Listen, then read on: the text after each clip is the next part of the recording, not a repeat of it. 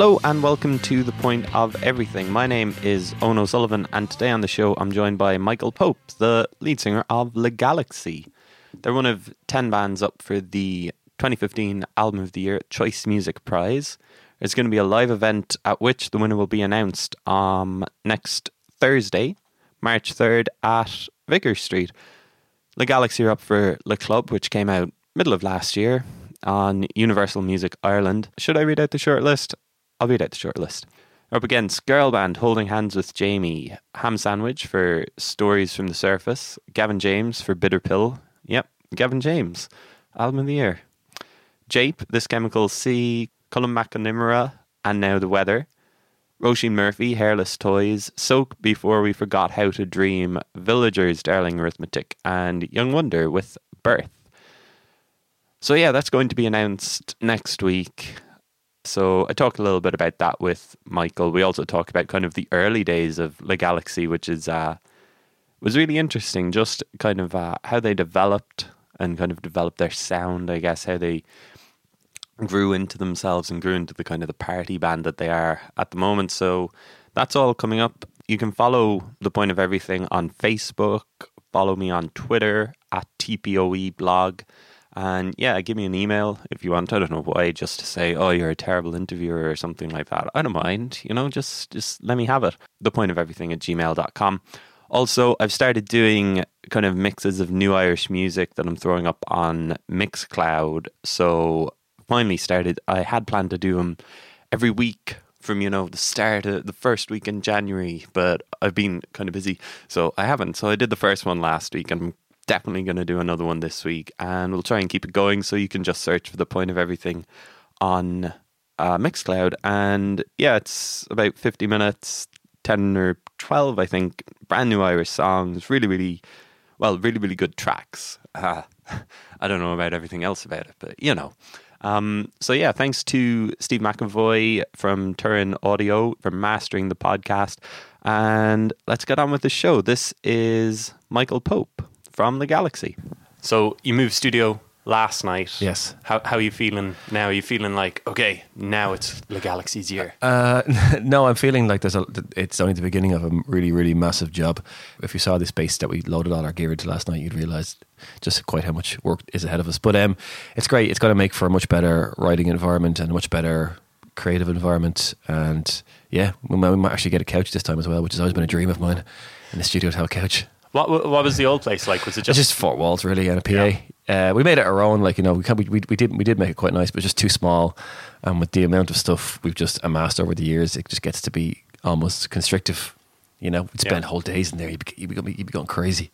What's it like in Dublin for like bands and studios and stuff? Is it kind of almost you're fighting amongst yourself for the good spots? No, but there is a bit of uh, uh, all bands are like they're kind of jumping from place to place. It does seem like there's a lot of moving around, especially in the studio we were in, which is just over there off Dame Street. Um, you'd be seeing some band, they'd be gone, and three months later, like, oh, you know, didn't really work out for us out in Crumlin, or didn't really work out for us in Fairview, so we had to come back. Yeah, but I think you're better off with bands like, say, I've noticed bands like All Tvvins and Kid Karate have kind of got a room and made it their own rather than going into a purpose-built space. So they they, had, they end up having quite nice studios if they put the time and the effort in. So uh, that's kind of what we were. We, we kind of got envious of those guys with their nice. Well, well, you know, while we were out doing all our gigs and stuff like that, like just kind of coming home wasn't it was kind of like oh okay let's get into this cube again and try to make music when actually no wouldn't hurt to have a window would it you know it can be quite nice So the new place has a window. Yes, it has three, it has three windows. Would you believe? Yeah, I can't believe it. It is on the ground floor, but at least we get we get some natural light from day to day. Just like with the election on um, this coming Friday, uh, like people are talking about artist spaces and stuff. I know in Cork, anyway, like there's a couple of places which are kind of being kind of forced out. Not That's- not band yeah. rooms or something, but what's it like up in Dublin? Uh, well, I, I, I don't think Cork is unique in that now, to be honest, because that's just the policy for the entire countries, for the entire 26 counties anyway, which is they, when the chips are down, when um, the economy is going through a hard time, we as artists prop up these abandoned spaces and buildings with, you know, our interest and our kind of our rents and our, you know, bringing people and events into the areas. And then when things get better, they get squeezed out. The rents go up and no loyalty is shown, of course, and you know, all in the name of keep the recovery going. Look, look, look, look what happened to Block T. You know, Yeah. back in 2008 when everything went to shit, I was living in. I, actually, 2009, I was living in Stoneybatter, and everyone was freaking out, and you know, no, everyone was kind of saying, you know. I spent too much, and people were sen- the bank was sending me like pre-approved loans in the post, and, you know all this kind of stuff. And then Block T was there, and it was just making that once that Smithfield Square just feel like a play, a vibrant place, you know, because it was it, it was always trying to be something, but it was always kind of shitty. It was there was there was kind of a spa, and there was a hotel, and there was that was it really. And I mean, Block T gave it this whole energy, and then came like areas like coffee shops like Third Space, and then the and then the Lighthouse Cinema was there and stuff like that. So those kind of guys made that area what it is today, and they're being squeezed out, of course, of course they are. So there's quite a lot of that around, and then like sure, there's an ex- expiration date on any sort of creative enterprise. Maybe enterprise is not the right word, but any sort of creative endeavor when it comes to uh, the arts in this in in this city. And we have great spaces like Mabos and all. And they just get they they get like a, a kind of a a nice patch of about six six months to run events, and then it just gets shut down. Same in Block. We, we played a gig in Block T two uh, two years ago. Was it two years ago? Uh, maybe it was actually a year ago. And you know, like the two live bands. I think it was uh, us. Actually, it was us, Planet Parade, and a band who now go under a different name. Back then, they were called God Knows, and my name is John. Oh, Rusangano Yes, family. yes, yes, yes. Um, and I th- we're, we're like three songs in. The police are outside shutting it down. Just it's just a good natured event in this in this building. Not that loud, normal P- PA stand. Just they just didn't like the actual gathering of people. You know. So yeah, three songs in. Then we got then we were stopped. Then we closed the gate, closed the doors, kept quiet for like five minutes. Then two more songs, and then you know, kept quiet for another five minutes, and then two more songs. But like, it was a great night. It was kind of a real. Um, it was a, it was a real us versus them mentality in there. But at the same time, the next day, it was kind of like that was weird that we weren't allowed to just play for thirty five minutes in this in this gorgeous little space. That's that's like not that's not harming anybody. You know what I mean? Was it just like the, the neighbors who were like calling the cops on? Uh, I think there was like two people outside drinking cans, and that, that that just started off. The cops came down. Maybe it could have been the neighbors, but I mean, I don't know. It was it, it, it was just it was just. I remember thinking it was just a shame because because soon after that, all the events were cancelled. There was a lot of bands that were booked in there. You know what I mean? Like, and these wouldn't be like. I mean, fine if you don't want to put live bands on, let them put on acoustic acts and let them put on kind of like more kind of simplified, maybe more subdued uh, electronic acts, whatever. Like, it doesn't have to be us four dickheads smashing shit, and like you know, having people like in you know d- dancing around. So they, you don't have doesn't have, there's there's more than one way. I mean, skin if you're cat, like. smashing shit, I mean, that's a whole yeah, other of course, problem. yeah, yeah. I did try. to throw Dave through the window, but you know, that was funny. It was, it was light natured fun. yeah, it was, fine. It was grand. No, it was sugar glass. We- We'd installed it for, just for that for that very purpose. But like, have have you noticed like other artists like getting onto you like, oh, do you know any spaces around that'll put us up, or has, it, has it gotten to that stage yet? Um, No, I would find actually the opposite. I would find, well, not, not the opposite, but uh, on the contrary, I would find that say even our studio, the guy, the guy who had the studio that we uh, were in, was kind of saying, well, if you know anybody who wants two days a week here, give me a shout because I've got because he was trying to squeeze in bands. You know, he had like seven days a week, and band takes two days, another band takes two days, and another band takes three days.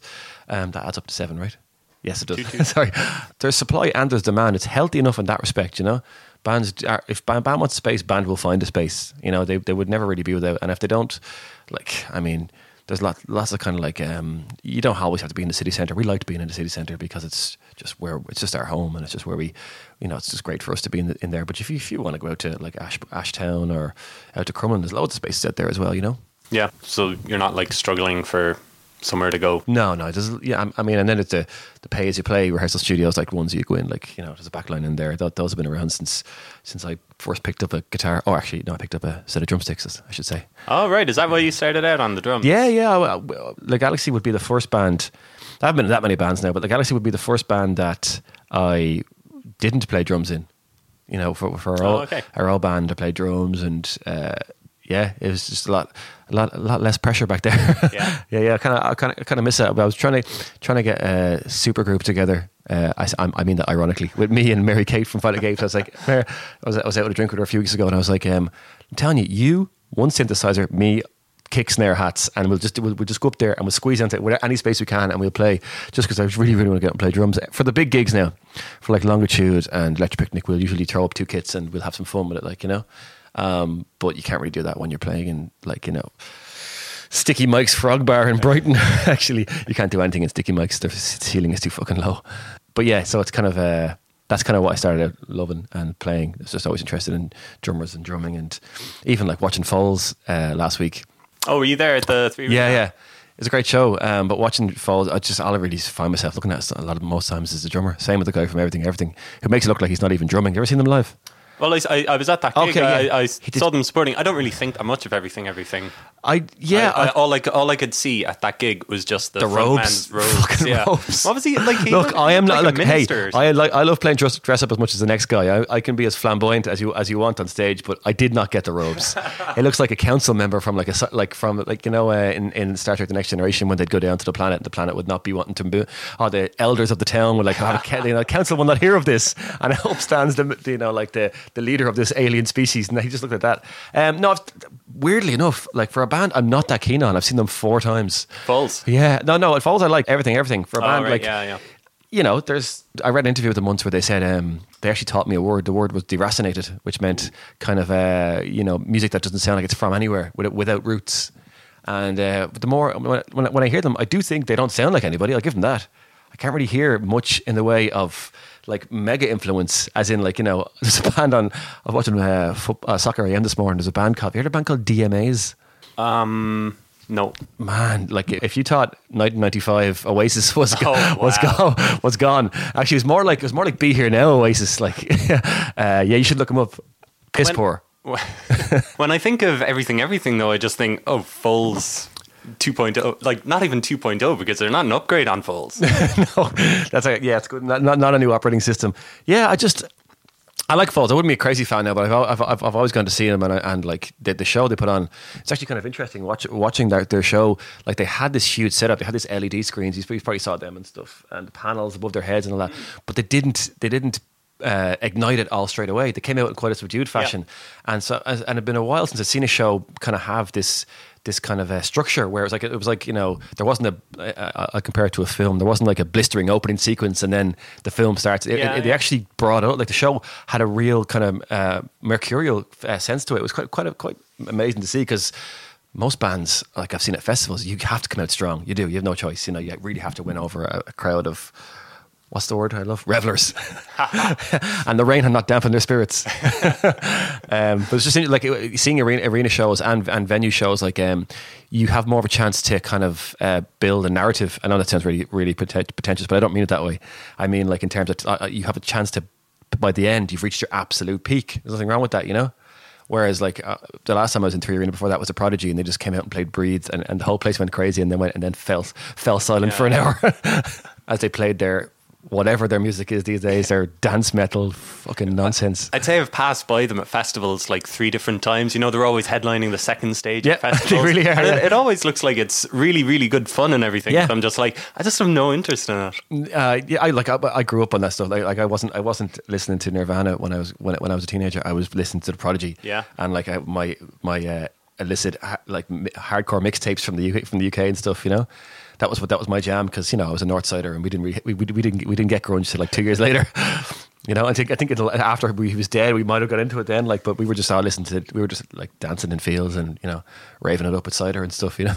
So when when you go to like these arena shows like Foals, you almost like not not uh, willingly taking notes, but you're like, oh, that's oh, I'm will, cool. I, I'm willingly taking notes. Yeah? Yes, absolutely. You're like, how can we like always improve the live show? it's it's just it was just it's just great to see. Like, I mean, you can improve, but you, you'll never have their budget or anything, you know. So you kind of we, we do things in our in, in our own way. But yeah, you should you should. I, I think without influence, I don't know what I, I think. I think I would just be this myopic, narcissistic dickhead. Really, I think you need to go out and absorb. You know, which is why.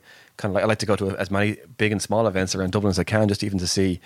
I remember the first time I saw I saw Rory Bantam and the visuals for his show. I was like, I think it was another space that was shut down. They had one in Temple Bar, right in Temple Bar Square. It was Meeting House Square? Oh. on a, uh, right in Temple Bar Square, just to the left of it. There was a kind of a gallery there. I could still be there, but they put shows on and it got shut down almost straight away. I think uh, I think I was out in the courtyard one night and they poured a bucket of water on our heads, which we, we, we probably deserved. But uh, the visuals and stuff like that. So I, I kind of like that's that's kind of like I do go to those shows for enjoyment. I also go I also go to to learn, if you know, or, or get ideas. You know. And like, do you, do you know what doesn't work as well in those environments? Like, It's tough. Uh, like for for example, like we didn't know we didn't know what to do for our main stage at Longitude. La- You know, last year, wasn't uh, yeah, we didn't know what to do because we we're so used to you know headlining a tent or in a tent from uh, you know in the evening times of that. So it's, you've got you've got the kind of you've got all the elements in the palm of your hand. Like, we got light show, we got our shapes, we got our you know our backlit, everything stuff. But you don't really have control of any of that stuff when you're in a field in Rathfarnham at four o'clock in the afternoon. The lighting guy will have to just do what he can, but there's nothing you can do. So we really had to make ourselves. I don't know. It's, it's, it was a weird sensation to try to make yourself make ourselves appear larger, not physically, but with uh, kind of reworking the set a bit and expanding the stage setup with like two drum kits and stuff, and kind of. I mean, when you're up there, like the gulf between even the monitors where you stand, where I'm standing for most of the gig, and the crowd, it has to be about thirty feet. No, it's probably about forty feet. You know, it's huge. Yeah, yeah there's pictures up there that root took, um, and it's like I'm, I'm running along this track which goes in front of the crowd. So it's kind of unusual. So you kind of have to be inventive in those kind of ways. So we really tried to, and I think we did a good job of it. We kind of just did the old classic we've never done before, which is the big banner. You know, the big banner that comes oh, out. Right, yeah, was, yeah, because like I, I wanted every single set of set of eyes if they were in this whole kind of vista, every single set of eyes to just at least see who we were because it's you're just minuscule on this gigantic stage, you know. So that was kind of a real adjustment for us because we were so used to playing late night in tents and stuff. You know, mm. it's kind of I wouldn't say easier, but it's definitely you can you can be more creative. You were playing playing at like six o'clock, was it, or something? Uh, like I think it was about four yeah, we we just come from Latitude. Then uh, we were playing at midnight in Latitude, so it's kind of a mad dash to get in and, and sound check and then kind of get on. But uh, at the same time, you get get to do the thing where you don't sit around all day twiddling your thumbs. Yeah, yeah. Uh, which we did at Electric Picnic, which was like you know you get get there for sound check at ten a.m. and you're like you know you're on a, you're on at ten p.m. So and you can't get too wasted, or you know you're doing your press and all kind of stuff. so you kind of yeah, well, you have to be totally be sensible. Yeah, yeah, you, you, you, go for a sleep and stuff. You know, you just pop your earplugs in and get forty winks. I remember seeing you like on a you know a like that you were going to be on at four or six o'clock at longitude, and I was like, oh man, they should be like on at night. They should be like one of the last bands. Well, we, like, we campaigned for that though. Yeah, we, we, we were offered the. Uh, I don't think it's giving too much away, but we were offered the closing of the Heineken tent, and we just thought like you know, I think it's just more of a prestige thing, you know. And it was time. It was time for us to because we we were comfort zoning it. You know what I mean? We had been, you know, I ah, would go on late. You know, do, you want the, you know, do the main stage? Ah, you know, it's day, during the day. But we, we we realized that we were kind of we, we were too comfortable comfortable with our light show and all that. We needed to get out and and just just be a bit frightened, a bit bit unsure of ourselves. You know, and that was exhilarating. It was a great show. I loved it. Every bit, every minute of it. Was that the first time that you felt like that? That you were kind of coasting a little bit. Yeah, I, that that that'd be. We're very aware of our instincts, you know. Sometimes, like you know, when we even when we uh, we performed two nights at Academy for the album launch. We um, we can't. It's hard for it's hard enough for us to change it up for two nights in a row because our our set is built. It's built very specific, you know. But uh, we we were like, okay, well, just on the on the odd, I, I think some people might be going to both these shows. There's no way we're playing the same show two nights in a row. Yeah. So the, it, so we kind of endeavored to make both of them really different experiences, which is kind of yeah. As soon as as soon as things appear to be too getting too comfortable or getting too or getting too easy, like definitely we we, we feel change it up. Same goes for um, our live our, our live set. You know, there always has to be some some elements that are fresh and new because. I'm starting to see the same faces in the front row, and I, they, th- those people need to be, you know, they, I, I, want to surprise them. I want to energize them. You know, yeah, I really do. It's hugely important. Yeah, like it, it's something that I keep thinking about in terms of like the gig going audience. It seems like it's kind of the same people at every show, rather than like the the kind of the new new younger generation. Yeah, I'm kind of we're lucky as in uh, our our demo. I can't believe I said that. Our demographic, our fans would be uh, strange, crazy age differences. You know, I'll have these boyos who were around in the nineties and the early nineties. You know, who are kind of finding this, finding they love the energy of the band and they can go along and they can really kind of dip their toe in, in another, but something that's uh, progressive, but also slightly reverential to the past and stuff. And then you'll find plenty of student bros, and hey, big time. Those lads, you know, uh, they're kind of they, they, they've they, they turn up a lot in the, in the last while, and then it kind of just a weird mix of just both men and women. Yeah, it's weird. I can never figure it out. I think I think we we, we have this kind of whatever you call it, something for figuring out your your who, who's watching your videos, men and women, all that kind of stuff. What do you call those things? Uh, like an algorithm or something. I don't know. Yeah. And uh, I think it was like forty nine percent men, fifty one percent women, which is like wow, that's actually pretty sweet down the middle. Yeah, you know, it's kind of hard to. Uh, you can actually figure out how many people are in, uh, what the sex of everyone in your audience is now. That's weird. Yeah, it is weird, but it's actually so kind of like, oh, we have to show more skin now, or we have to no uh, less, if anything. You know, we, we step we step back. The the older we get, the more we step the more we step back from the front of the stage. So, like, you moved into the new space, and you were talking about like how it, is it, it's going to change your writing sort of thing, or just kind of freshen it up a little bit? Like how do how do you guys actually work? markedly different than we did say two years ago. Two years ago, we used to all, all our ideas were worked on. Um, uh, we bring ideas in, and then we'd all start to. Uh, we'd be, oh, I have like uh, say for example, Anthony brought in the, the the piano from the song La Club, and I'd get him to send it over to me, and we, we we'd start to working it together and stuff. But now, which is a contrived effort, we don't we write in the room all at the same time. So we go in at like midday, and we we start from we start from zero from nothing. You know, we just put down uh, like we just put down. Sometimes it can just be a beat, or it can be a loop, or it can be a sample, or it can be a slight piece of audio, and we just start from there from scratch. The four of us, um, and it's mental how how it progresses. I, I feel like it was all part of the, the, the learning process. I was in like going home, working on your bits, and bringing them to the lads. But in terms of having someone right there beside you as you're what, what, what, I'll go back. I'll, I'll backpedal a second. When you're doing that stuff, when you're working, I, I, find when I'm working at home, I'm not learning. If you know what I mean, I am. Yeah. I am working, but I'm not learning. So, so working beside these guys, when you're writing everything, you're uh, you're constantly learning. Like you actually, literally, I'm sitting there and I'm an idea that didn't exist five minutes ago does exist, but also has been completely changed by the guy sitting beside me, which is kind of amazing. And I don't know what we were doing up to this point. Really, the club was written. Half of the club was written like that. Half of the club wasn't, and I can tell which ones were and which ones wasn't. Oh, really? Yeah, it's kind of funny. The ones that the ones that feel the best when if, when playing them and listening to them are the ones where I know that we were all standing sitting in a room like human eyes and uh, human eyes put the chain on stuff like. Uh, uh, what other ones was there? PMLA and all. They were all written in written in the same space, and they were started out with like, okay, have a listen to this little thing I made in my this little thing on my phone, which was just like me humming into the phone, and you start from there, you know. Um, so is it just you kind of jamming? Yeah, it also comes from you know when we started out we didn't have any money, so we didn't have any t- we didn't really have anything, um, and any money we did have we just put into say getting a van down to Cork or Dundalk or Galway to play a show. So we didn't have any we didn't have any gear. So all we, all we could really use was like uh, Ableton. You know, you'd sit down there and you'd have like your your keyboards, your your synths and all would be on your laptop, um, which is which, which is very, you know, it's very it encourages you sitting at home writing and stuff like that.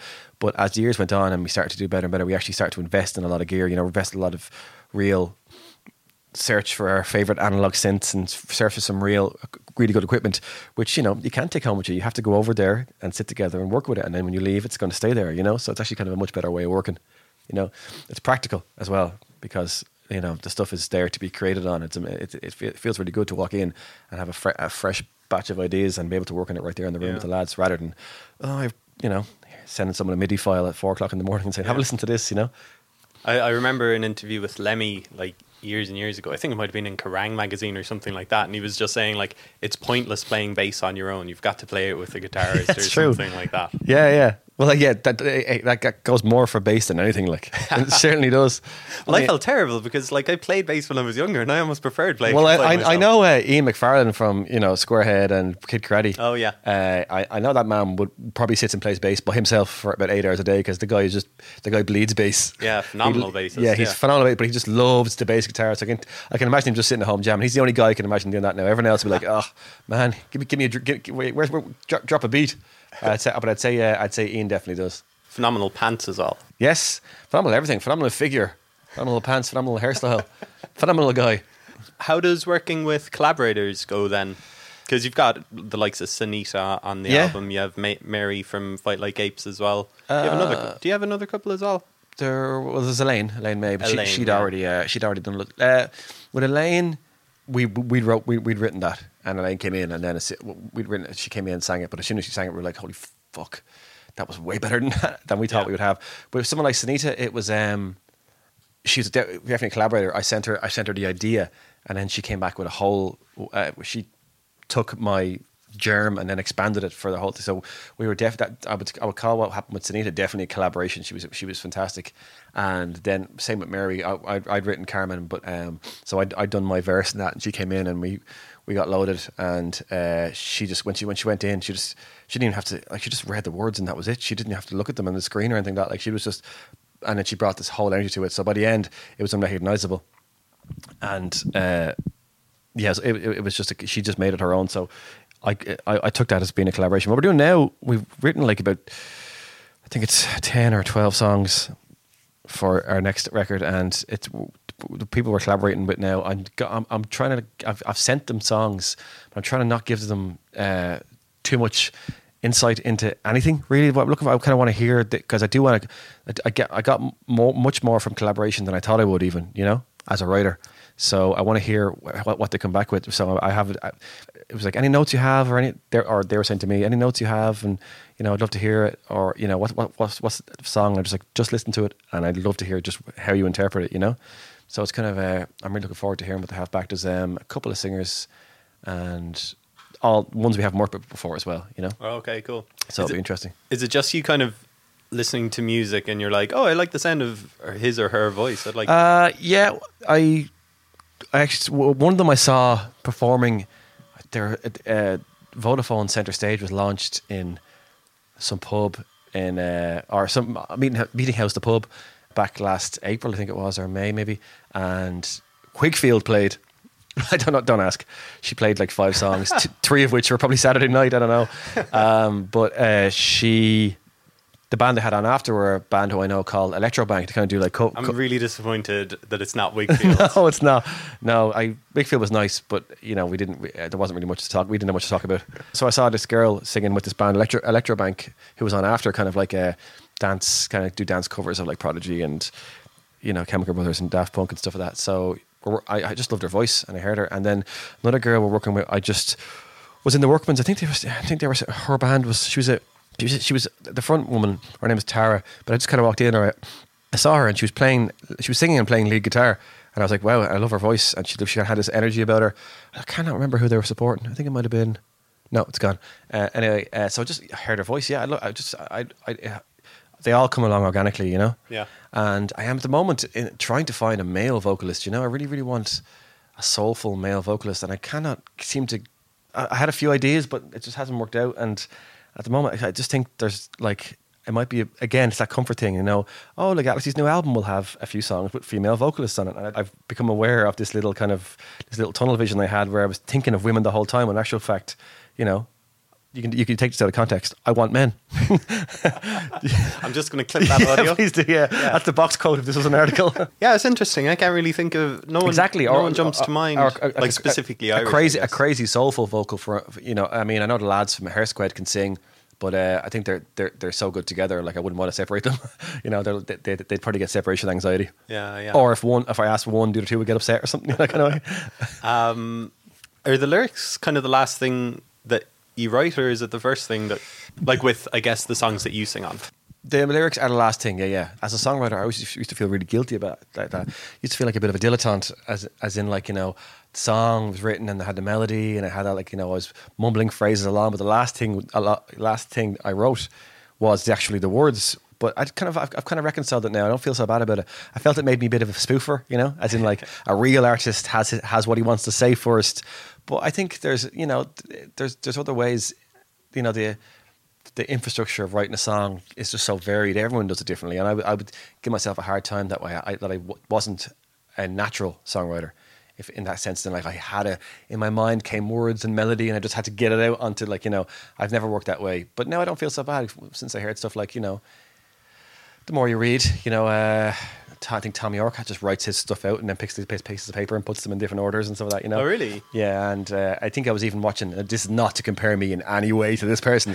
I was watching that very short uh, little breakdown of Heroes.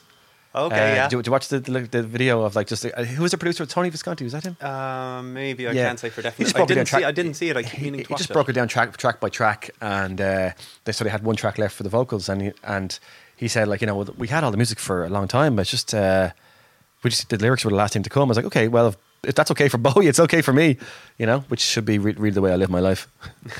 um, but that you know, uh, so that's only kind of recently I stopped giving myself a hard time about that because everyone has everyone has a different process of working, and if if it doesn't matter if the song at the end is good, it's good. Who cares? Yeah. You know? Like I mean, your songs would be quite anthemic. In Yeah. ter- as in, like I was on the bus listening to the club today up from Cork, and uh, like there was just a couple of them. I was just wanted to just you know start my arms up good. above my head, just pumping. Yeah. Is it kind of hard just to like write? Like I don't want to say that it- they're simple lyrics or anything, but Yeah. just kind of you know No, yeah, I mean, like, I like I'll, catchy. I guess. I remember listening to one time with, with, with my uh, my then girlfriend. We were listening to "Losing My Edge" from LCD Soundsystem, and um, she was just she was she loved it. She was just kept telling me about how great it was, and you know, it's just like one of her favorite songs. It spoke to her in every single imaginable way. And I said, like, yeah, I, I love the song. I love this. I've heard the song like a thousand times, but I was like, but I get as much from this song as I get from. There's a song from uh, what's DJ Falcon. You know, I got so much love to give, right? I just it's just that repeated over and over again, Okay. and it's a, it's it's a but like I do get the same from both of them. I like my in I like my lyrics and my in depth kind of like you know this person just pouring himself out onto the page or sorry onto the onto the on, onto like a piece of audio. But I love sometimes just my mantras. The one thing like that's just you're going to drill it into the crowd. That's all you got. You know what I mean? So it can, can just be a line or a phrase or a word that really resonates to people and people loved it. You know, and it's happened over the years so many times. I mean, uh, like around the world, you know, that's like that's case in point. People just something like a mantra or kind of a little thing like that that people people respond to. Yeah. you know, and I, so I do like to kind of I, I do like to. Uh, I knew that Carmen would have to be kind of like. Like a like it would have to sound a bit like a call to arms in a sense. It needed to be rapid fire, lots of lyrics, lots of in on the chorus and stuff. But uh, at the same time, I knew that I the, all I wanted in the club was "Do you know the club?" That's I, I didn't need I didn't it didn't need to be cluttered by anything else. You know. Yeah.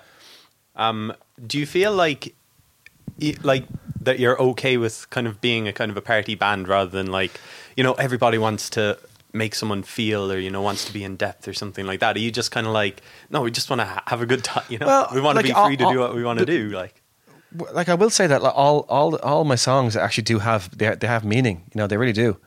Um, I think like I like I think if we were like just a party band, people would like people come up, turn up to our shows and stay for sixty or seventy minutes, uh, and it's it, but but it's all original music. It's not there's no covers. There's no uh, kind of uh, you know mashups or any kind of stuff without old stuff. So they are listening to original music, and like a lot of people who who come up to us, some people we talk to, and the Galaxie fans, like they get a lot from the songs. You know, they really do. Like stuff like especially songs like the, maybe maybe the ones that are slightly darker, like uh, say like um, from our previous EP, Heart to Heart was one that people liked a lot, and stuff like um, even put the chain on. It's it's meant to it's meant to to make the hairs go up in the back of your neck, but at the same time, there, there there's meant to be it's, it's it's not all surface. You know, there is some meaning in there. You know, Okay. from my point of view, and I hope from the audience because you know we it we it'd be it'd be fun to go out and just make bangers with a Z.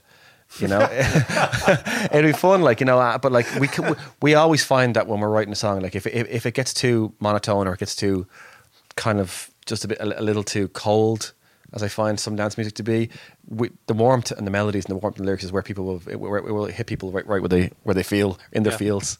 Yeah. Um, with a Z as well. Yes, of course. just in terms of like your own development as the as a front man, I guess. Like I was I was watching the video for um what's the name of the song? You Feel the Fire from like two thousand and eight. That seems like a, that seems like a parody of and now. I watched it recently. Now I'm very proud of it because we because we put that together like ourselves. We didn't have we had no experience ever producing a video or making a video, um, but we put it together ourselves, and it was uh, it's it does seem like this bizarre comedy sketch now. It's it seems like a lifetime ago as well. It does, yeah. Different band, kind of big rock guitars and kind of and kind of dance. Uh, it, was, it was dancey, but it was definitely more aggressive. I think maybe, maybe what we're doing now is a little fluffier, as someone described this a few weeks ago. yeah, it does seem different, but I, like I don't mind progression. Definitely, uh, like, and, like you know, think, think that was just just starting out. You know, things. I, I, I you know, we were still figuring out what we wanted to do, and we still are. Honestly, like I mean, I know it, it like especially with, with with the latest batch of songs we've written, like we're still you can you can tell there's definitely progression. I'd hate to be still making the, the, uh, the same music. like feel Yeah, the, yeah. feel the fire. It does seem like it was it was you know it was 2008 I think. I think so, yeah. I, Yeah. I remember like I was working in UCC radio at the time, and um, like I got, we got the CD in and we and we just put it on. And we were like, "Oh, this is really really good." But I listened to it last night, like, and I was like, "Man, I can't hear the vocals at all." No, yeah, it wasn't. Really, yeah, and, was- uh, like, is that just? Uh, it's a progression. Yeah, just like Yeah. the, like like the, the difference. Like if, you- if, like we, we really do grow all the time as a band. It's weird. Um, I don't like. I do think we like we can never really rest when we're if, if we're do, like even if, if we do the one tour, say five or six shows in a row, when we come back, we're like, okay, well, that's that that tour is done, that set is done, that feels different. Let's not let's not go back and do that again. Let's kind of make it different. Um, so yeah, there was always a progression. Like you know, different band than we were at this time last year, uh, way different band than we were the year before that. You know, When when the band like got together around 2006 or seven, I guess. seven, I think. Yeah. Was it expressly you going to be the seven. 10, 10 years next year? No, Um, uh, like, was it expressly you were the front man? Was it something that no, you wanted wasn't. to do or we, anything? We, we, we were we were writing in the studio for about six months, and we had all, we had all these instrumentals, and we were like, um, it was kind of it was kind of just it was kind of it kind of it was kind of falling flat, and I think it was because we had we didn't know if was, if, if there was if anyone was ever going to hear it, and I remember we were all getting kind of restless, and I was like, okay, well, I've, how about I book us a gig? And we just played the, six or seven songs we have here, you know. And one of the songs was called "The Galaxie," so I said, "Okay, we'll call the band that, and we'll we'll uh, we'll um, we'll go and play these six, seven songs and just see how it goes. It'll be grand." So that was kind of like a, a bit of a, a B twelve shot because we were like we, we were kind of really kind of just lounging around doing nothing, you know. And uh, when we turned up at the venue, um, we just kind of started to set up, and we hadn't we hadn't done it in this way before, you know. So I just like because there was a guitarist and there was a bass a bass player, I just ended up standing in the middle. That was it. I was there was that was the, the spot that was left. Yeah. and I was horrendously uncomfortable even with the microphone up to my to say thank you because I'd never spoken on stage because being a drummer and all that like and I had no interest in that kind of stuff. Should have gotten yourself one of those headsets. Oh yeah, like like, like the Edge wears these days, um, Janet Jackson style. Yeah, I just ended up standing in the center, and as soon as it kicked off, I realized I just kind of we almost straight away now we started to lose the run of ourselves a little bit, and we're like, oh okay, this this this, this is this is our job now. Cool. Yeah. Um, that was a disastrous gig. We played two songs. and our, la- our laptop fell off, fell over, and uh, the gig was And, over. and you said, It like, was- I'm never standing in the middle again. it was an unbelievably cata- catastrophic gig. It was just disaster. Um, but uh, we got enough from the two songs. Kind of hoping uh, uh, uh, um, in one day that story will be told by by a third party and they'll embellish it amazingly. You know, like they got out, they did two two songs that changed the world, and then the gig was over. yeah, I was there. Yeah, I was there. The Galaxie. I do know people who were there and still say, oh, you know, it was really good until the laptop fell over and smashed in the ground. I'm like, thanks.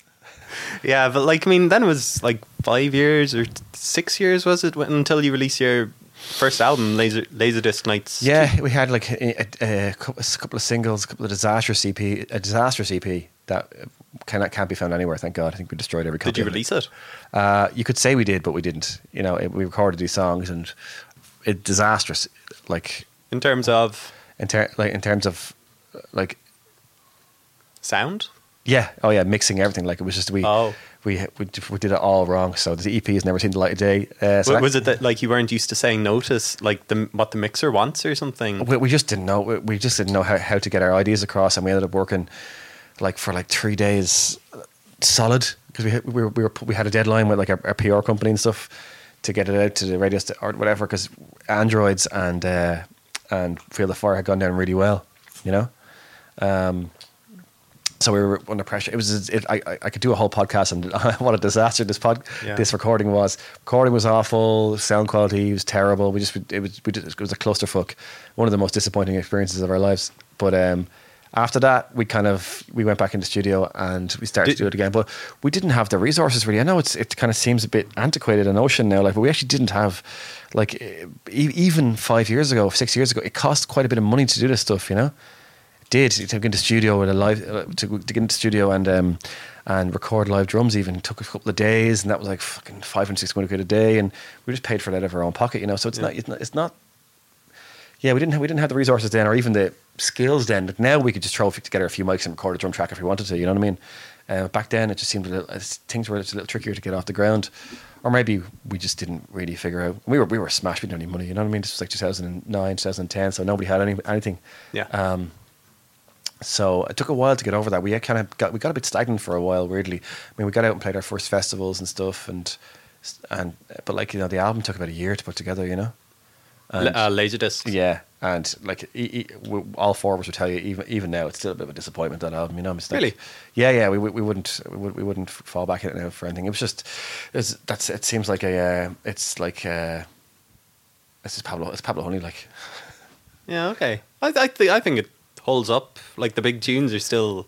Yeah, it's just, yes. it's you, yeah, I, I, if I could go back and remix the whole thing, or, or, or and make it like a really really tight EP rather than a you know there's, there's some nice moments on it, but I just think it's very uh, for us. It's very of a time that we that things where we hadn't quite figured shit out yet. You know what I mean? God, I would imagine being one of those bands who just their debut album is completely polished and beautiful and finished and, and assertive and confident. Fuck that. I mean, I don't think I want that, but at the same time, like you know, I don't know how they do it. Is it not just like your your tastes are constantly evolving, and you know you're just getting used to like kind of better production and stuff, and then yeah, you go well, back certainly, and yeah. listen to. I mean. I, well, well, back then, I, I just for me every like reverb was my jam, and you know, like I didn't really understand that, like you know, the the, t- the tiniest amount, the fraction of of delay on a synthesizer. I, I was either all or nothing. I was like, you know, it has to be dripping wet or it has to be completely dry. You know, dripping wet is for the '80s. Completely dry is for is for L, is LCD Soundsystem stuff. So I was kind of like, um, I was just kind of yeah. So I just I hadn't learned enough at that stage. I don't think any of us had. How did you actually like settle on your kind of sound? Like, was it just through playing Which sound? loads of gigs? oh, just kind of the, the party vibes, I Um, guess. Yeah, yeah, it is. It's kind of like is that thing. I mean, we we, we always write with an, with an audience in mind. Um, how do we settle on our sound? I think. Like, is it just something that evolved over the years? yeah, no, no, no. Yeah, there is, but it's also like you know, if, if you're doing something like, it's okay in our band to say like, oh yeah, I think that's that's a bit too that's a bit too naff, isn't it? Or that's you know, oh yeah, we would absolutely will like you know that, that or that's like you know that's that doesn't that doesn't sound like us, or I don't I don't li- or I don't like that. You know, there's kind of we, when we I mean every band will have as um periods where they have, as Jack Nicholson says in The Shining, lots of ideas but no good ones. You know, so th- you, you- have to realize that every idea is not worth ex- expanding on. So I think when we kind of learned what what what what not to do, what ideas didn't work, uh, was when we kind of realized what did work. You know, where we are now. Yeah, I think we're all just.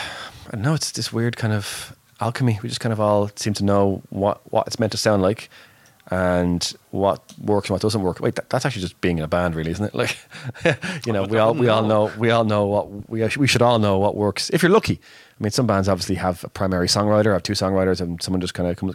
Some other lads just come along uh, and and play along. Like, but uh, yeah, for us, it's um, it's kind of like it's it's very much an organic thing at this stage. Where, whereas it used to be very meticulous and kind of mathematical. Yeah. We call we used to call ourselves math rock for people who failed maths. for, for, people who did people who or for, yeah for people who did failed maths or people who did or who did applied maths. Oh man, maths was hard though. Yeah, yeah. Tell us. Tell, yeah, most of our songs have been four four. Don't worry about it. um, so like, I mean, the club up for the choice prize, which is on in a couple of weeks. So you're obviously happy with that. I mean, do you almost treat that as your debut album? Kind of like this is no, this would- is the Galaxie. Yeah, definitely, yeah, definitely more representative. Yeah, yeah, um, yeah. I think like it's. I'm, I'm, I'm more looking forward to the night itself. Like you know, I, li- I loved, I love playing to a captive audience. Like the, when I found out we were nominated, I was happy for. I, I was happy like that. You know, we, we might sell a few extra copies or whatever and stuff.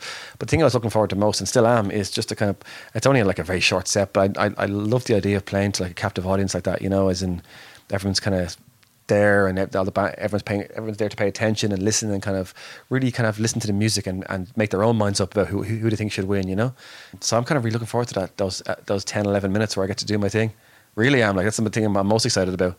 Yeah, it's, Yeah. this will be like your first gig in a while as well, won't it? yeah we haven't played this year. Um, uh, and we won't be for a while yet yeah. We're kind of um, stepping away just to, to finish up all the, the demos and kind of working with um, trying to get a producer and stuff like that like so uh, No, we have first gig in a while, which reminds me we should really get in and rehearse. We're, play, we're playing uh, the Paul McLoone show next week, which is in the Workman's. That should be fun. And then the choice. Oh yeah, yeah. So, oh yeah, so I won't keep you much longer. Um, if the Galaxie don't win, If the Galaxie Choice don't Prize. win. Yeah, that's uh, it now. Who We- would you like to see win, and what do you think of the shortlist overall and the, the state short, of Irish the music? short, the short and- is, is is great this year. Actually, I, I was very impressed by the kind of you know.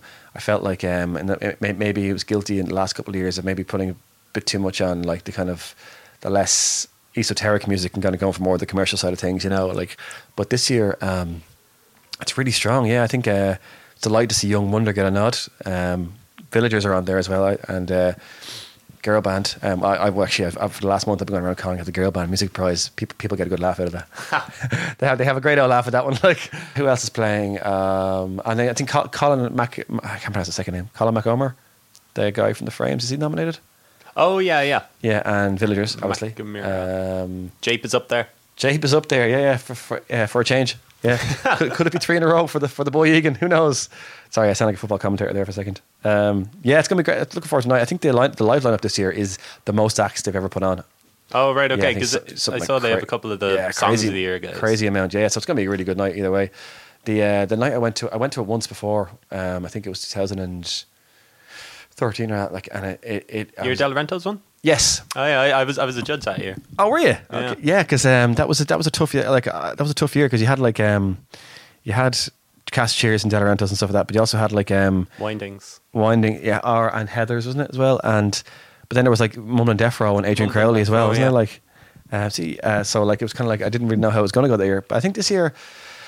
All I really want out of it is a, is a really good 10 minutes, to be honest. yeah, I really am looking forward to it. Um, usually, if I look forward to stuff, it ends badly. Like, if I look forward to Night Out, it's, it's, it's, it's a disaster. So I'm trying not, not to get too, too hyped. But um, yeah, just kind of playing to that audience and also playing that venue. I've never played there before. I would have thought. Vicar Street. Yeah, never played. I played. I played pretty much man, many, many of the venues in this country. You know, I'm even the Three Arena twice, uh, but I've never played Vicar Street, so I've Yeah. been dying to get up on that stage. Class. Been to so many gigs there, you know. My favorite venue in Dublin. Yeah, saw Caribou last year. There last year, incredible. Um, and like a few days beforehand, I watched Future Islands there as well. It's great. Yeah, savage. Class, yeah. Okay, so what what are the plans then for the rest of the year? Just kind of finish the album or record the album? or- Uh, yeah, it's in, we're demoing it right now. Um, we, we might actually do an EP. Yeah, The last one was great. Like the last EP, it kind of Yeah. you know signaled the kind of the change. Change, yeah, yeah. And, and it also had that Elaine Mai song on it, which is one of the best songs of cool. like the last ten years. That uh, yeah, it's uh, that, that kind of thing. Yeah, I think I think it's kind of uh, we kind of put a lot of pressure on ourselves sometimes, like to keep to keep writing, and you know we must gotta have like 10, 15 songs. But in actual fact, you know we have so many songs right now that I think we should do an EP. We, we're thinking about just do an EP. Yeah, it might be nice, you know, because I think even as a as a as a product or that's maybe the wrong word, the album is does feel slightly antiquated even now. You know, kind of like some of the acts I love are just putting out remixes and tracks all the time. Uh, you know, every couple of months I hear a new track from this, new track from Yeah. that.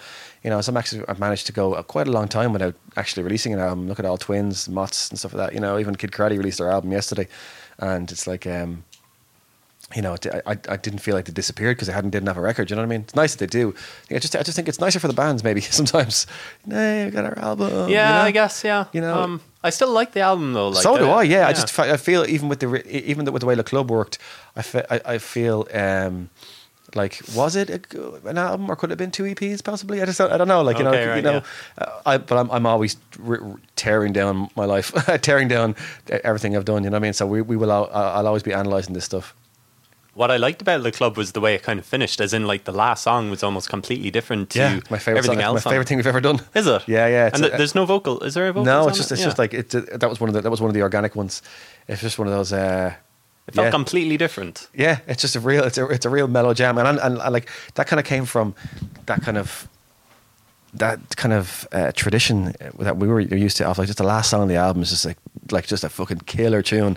Not necessarily like I mean, the Chemical Brothers would always end strong, but I, some, sometimes my favorite songs on albums were the one where they, where, where they just deviated slightly from the formula and just gave me this this, this really really really good fucking Yeah. groove. And I was kind of like there's a little bit of Moderat in there, and there was kind of it was very. um It felt like it was no, it's just it's it's it's like the theme.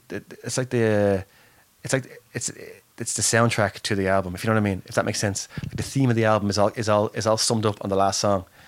Okay. As, I've- as in- in, as in how, how how we want people to feel about it. It's all summed up in the last song, which we're kind of like, wow, this, I, I really don't feel like I'm listening to uh, like an Irish yeah. white old aging four piece.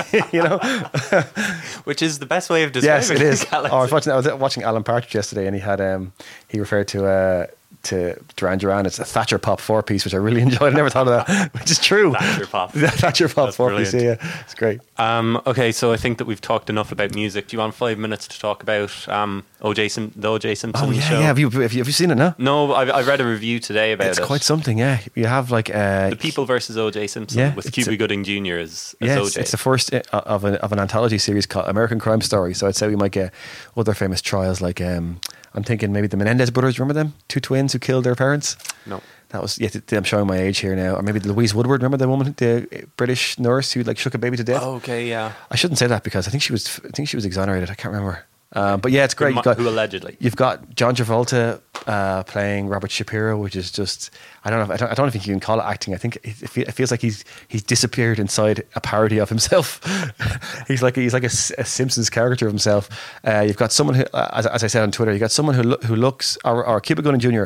looks, sounds, and acts nothing like O.J. Simpson, but still manages to look, sound, and act nothing like O.J. Simpson. It's quite amazing that they couldn't find any, someone who wasn't even like the slightest bit anybody else. Yeah, yeah. Um, uh, and then, of course, Ross from Friends as Kim Kardashian's dad. is, I, I, you just you really need to see it. It's, Yeah. it. But I will say, it's fucking good TV. Like you know, Yeah, you enjoyed it? I wouldn't. uh, It's it's trash, but like I, I don't usually go in for a lot of trash. I don't watch like um. oh, I'm going to sound like I'm I'm soapboxing here, but I don't watch like reality TV or anything or like the Bake Off or whatever. Know, people, whatever hashtags people use. I just I can't, can't keep up. But I do love my- some trash every now and then. You know, I, mean, I find I like I like I like my my American crime stories or uh, what's that show that's always on? Nothing to declare. You know that one where they stop people at the border coming into Australia. Oh yeah, Yeah, yeah, that's my I've seen kind. that That's my kind of telly.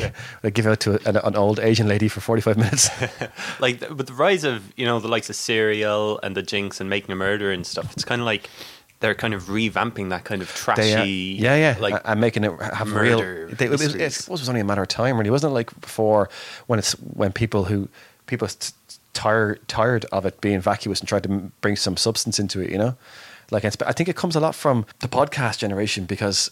Like um, I, I listened to a podcast called "You Must Remember This," which is kind of like Oh, the yeah, old kind of stories of Hollywood, stuff you wouldn't know, stuff you might know.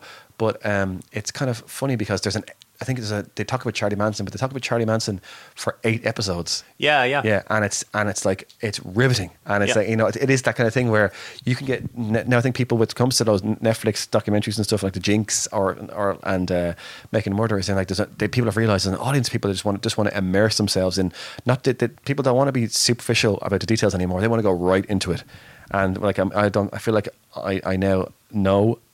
And have been part of Charlie Manson's family for some reason. the amount of detail they gave me into it, you know. What I mean, so I think people love that long form storytelling again. can you relate it to CSI because you know the people who seem to love these shows now these real crime stories Yeah. would like you know they wouldn't even look at CSI I wouldn't look at CSI but you know I love the Jinx and stuff like that Yeah. I don't know I don't know is there just kind of a double standards or something like yeah, that I've never watched those shows either, and I think uh, you know when, when I eventually do commit a murder, I'm fucked because apparently you can learn a lot about how to how to protect yourself. Yeah. For, yeah, yeah, you can learn, you learn everything about uh, uh, the the minutia of getting away with murder.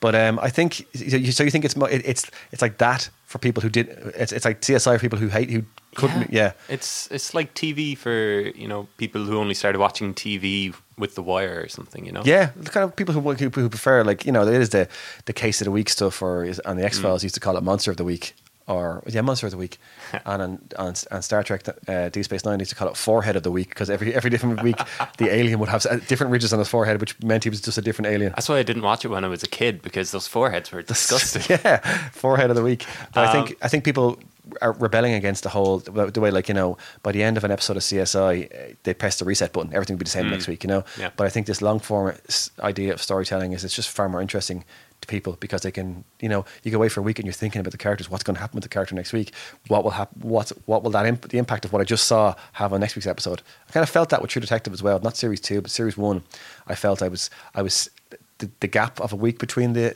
the episode was actually kind of making me really kind of it was fruitful. I was like, wow, God, yeah, I wonder what that, what that means. Turns out it didn't really mean anything, but you know, Um, and finally, the Oscars are on next Sunday. What's your prediction for best film? I'd, I'd imagine. What, what do you think should win, and what do you think will win? Um, I, I, th- I think should win. I would love to see. Obviously, I would love to see Room win. That'd be incredible. I think. I imagine. I think The Revenant might win or whatever. I've no Yeah. idea why. You know. In fact, if you, you, you can't see this, but if I put on my on my TV here, if I put on the Chromecast, there should be a very pretty picture. Nope, it's t- something still on. Let's have a look. Well, well Chromecast has a. has like when you're not using the Chromecast, kind of shows these these beautiful images from all over the world. You know, you'll have like uh, fields and mountains and streams, and that. it's basically. And I couldn't figure out what it was. It's so familiar. Basically, what what the Revenant is is, is the hold screen from a Chromecast. That's that's basically what it is. It, it, like, it looks great. It's like, it looks like screensavers, man. Come on, Yeah. you know. It's not, not that impressive. I thought the film was good, but um, I, but when I walked out, I felt just like I, not, I felt nothing. I felt as if, oh, so Leonardo, that was what Leonardo DiCaprio was doing all along. He was trying to kill your man because I didn't think that it was that obvious. that was actually, you, that, you're not the first person to say that like you know like they were like oh so it was revenge I just thought we wanted to be alive a lot yeah, I just thought he was walking home to the lads. yeah no yeah that's that, the lads. you're totally yeah Uh, but My yeah, that, that's you're not alone there. And people, some people actually say, Yeah. you know, didn't seem like much of a revenge story because he just kind of really wanted to stay alive rather than uh, Yeah. than kill this dude. But then, you know, as, as we saw, it shit got real down by the stream. Yeah. Um, I also Spoiler don't think it's his best acting performance either. I No, think I- he, I- he grunts really well, but apart from that, Yeah, he, I did. I didn't think much of him at all. Really, I thought he was way better in like stuff like The Departed, or even, or um, or even Django Unchained. I thought he was he was phen- phenomenal in that. Like, but yeah, it is. It's pretty open, and the films are better than most years. I think um, The Big Short was really good. Hot Spotlight was really good. Uh, Room was excellent. Um, I have yet to see. I think uh, Brooklyn. Yeah, I just I couldn't couldn't find anyone who wanted to go with me, and I just didn't feel comfortable going by myself. I, you know, I, I didn't know it was going to be a weepy or what. Like, oh, you don't like going to the cinema by yourself? Oh, I go to the cinema by myself exclusively. Just something, something, ab- something about um, Brooklyn just seemed like you know uh, there, it might be me and old ladies or something. I don't know. That's me. That's a stupid notion. You know, I'm probably very, very wrong. All I know is that, that my mother was telling me to go see it. Very good. we'll leave it there. Okay, cool. Thanks. Nice one.